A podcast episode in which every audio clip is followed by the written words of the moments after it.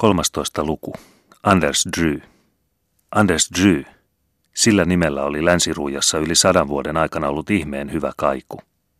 Se nimi merkitsi hyvinvointia ja edistystä, suuria mahtavia purjelaivoja, porolihaa ja taljakauppaa, pienestä meripuotipahasesta kasvanutta kaksikerroksista kauppakartanoa ja viimeisten kymmenen vuoden aikana höyrylaivaosakkeita pitkin koko länsiruijan, Vestan, rannikkoa.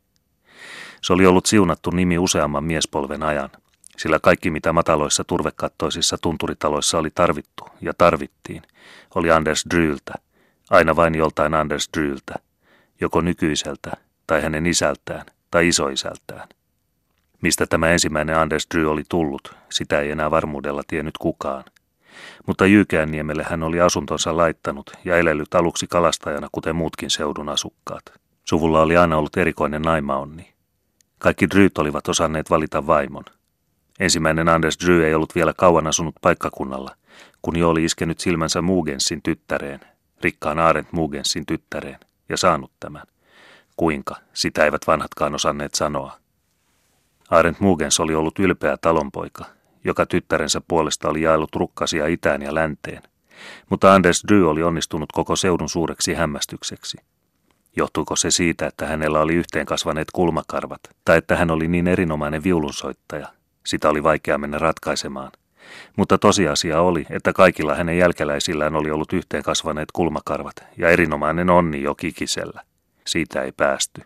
Ensimmäinen Anders Dry oli vaimonsa myötäjäisrahoilla perustanut kaupan, aluksi pienen, vähäpätöisen meripuodin, jossa oli turvekatto ja yksi ainoa vaivainen ikkuna. Mutta siellä hän oli istunut myymäpöydän takana ja soitellut polskia ja valsseja ostajien iloksi, ainainen kiehtova hymy kauniilla kasvoillaan. Ja kauppa oli käynyt. Tämä Anders Dry rakensi perustuksen, jolle hänen poikansa Anders Dry nuorempi rakensi. Hän oli perinnyt isänsä kauppataidon ja iloisen luonteen, ja hän laajensi liikettä huomattavasti. Hänellä oli jo laivakin, joka kynti valtameriä. Rikkaan ja ylhäisen oli tämäkin Anders Dry nainut, kauppiaan tyttären Trondheimin takaa. Hän toi pesään 5000 peesiä, ja se oli tavaton omaisuus siihen aikaan. Mutta rikkaudestaan huolimatta seisoi tämäkin Ry puodissa aamusta iltaan, ja samanlainen viulunsoittaja hän oli kuin isänsäkin. Hänen poikansa, joka sekin oli Anders, rakensi nykyisen kaksikerroksisen kauppakartanon. Hänen aikanaan liikkeestä muodostui suurliike. Ry makasiineja seisoi kahdessa rivissä merenrannalla, ja jokainen oli merkitty latinalaisella kirjaimella. Oh, Lappealaiset näkivät unissaankin tuon suuren punaiseksi maalatun makasiinin, jonka ovi muistutti kirkonovea ja jonka yläpuolella komeili latinalainen C. Se oli suolamakasiini, ja useat lappalaispojat tunsivat rippikoulussa tuon makasiinin avulla C-kirjaimen uudesta testamentista. Tämä Anders Dry sai jo patruunan nimen, ja patruunan näköinen hän olikin. Suuri, kolmikyynäräinen mies, jonka vatsa muistutti tynnyriä. Hän oli nainut rovasti Grapensenin tyttären, joka kyllä oli ollut köyhä, mutta hieno ihminen, kasvatettu jossakin Kristianian pensionaatissa. Mutta voiton kaikista Drynimisistä vei hänen majestettinsa Anders neljäs, niin kuin pitäjän herrat nuorta patruna Dryytä nimittivät. Vasta hän oli saavuttanut sen huipun, joka esi-isien silmiin jo oli kangastanut.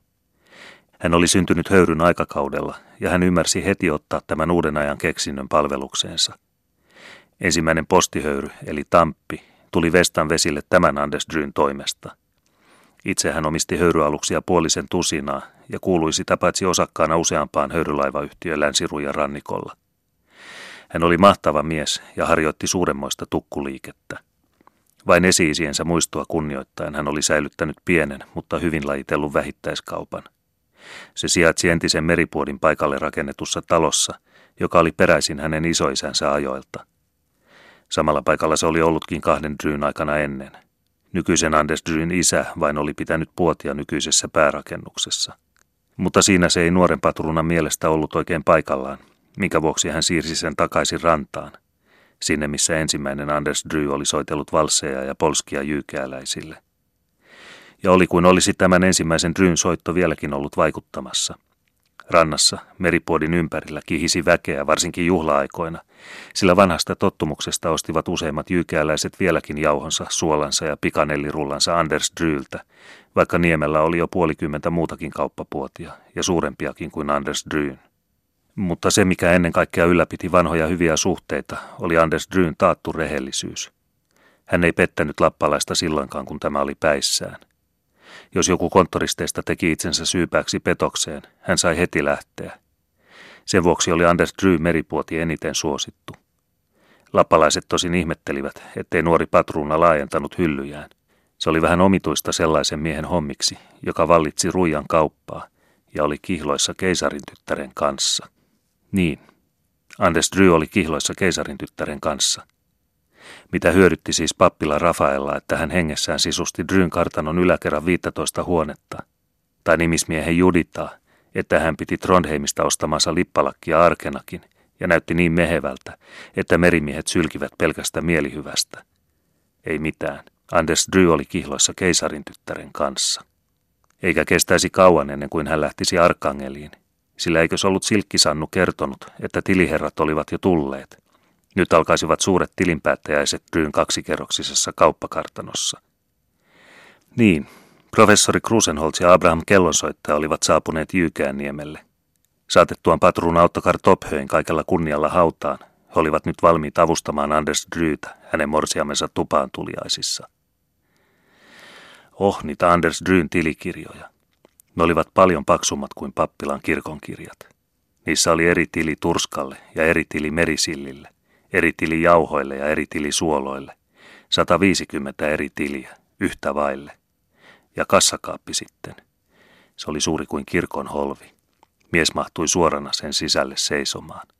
Siellä oli kyynäränkorkuisia setelipinkkoja sekä pahvikotelo, jonka kannessa oli shek, ja toinen, jonka kannessa oli shak. Mitä ymmärsi alinkokansa sellaisesta? Huihai, ei kerrassaan mitään. Mutta professori Krusenholz ja Abraham kellonsoittaja ymmärsivät. He siirsivät syrjään pahvilaatikon, jonka kannessa oli shak. He tarvitsivat sitä iltahetkiään varten. Professori Krusenholz ja Abraham Kellonsoittaja johtivat 30 konttoristia, jotka aamusta iltaan kirjoittivat hanhenkynällä niin, että siinä raaputus kävi. Abraham Kellonsoittaja hoiti meripuolta, professori Krusenholz maapuolta.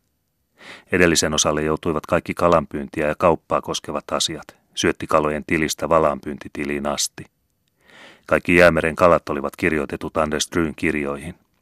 Professori Krusenholz taas hoiteli maapuolta. Hän, Tukholman kuninkaallisen tähtitornin johtaja, sai taas nähdä, mitä maa antaa.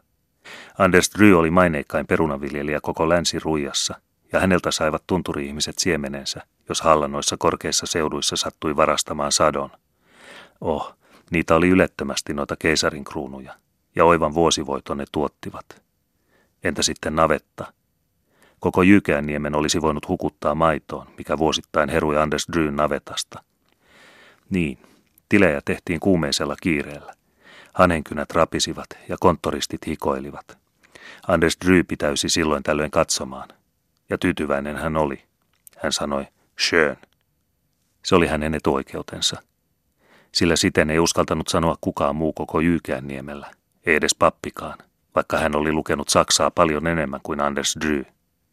Ei, sillä se olisi heti leimattu Anders Dryn jäljittelemiseksi eikä häntä kerta kaikkiaan rohjennut jäljitellä kukaan.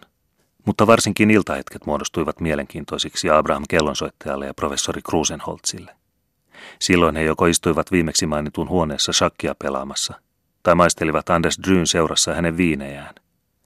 Oh, he olivat onnellisia miehiä, jommoisia ei maailmassa ollut monta.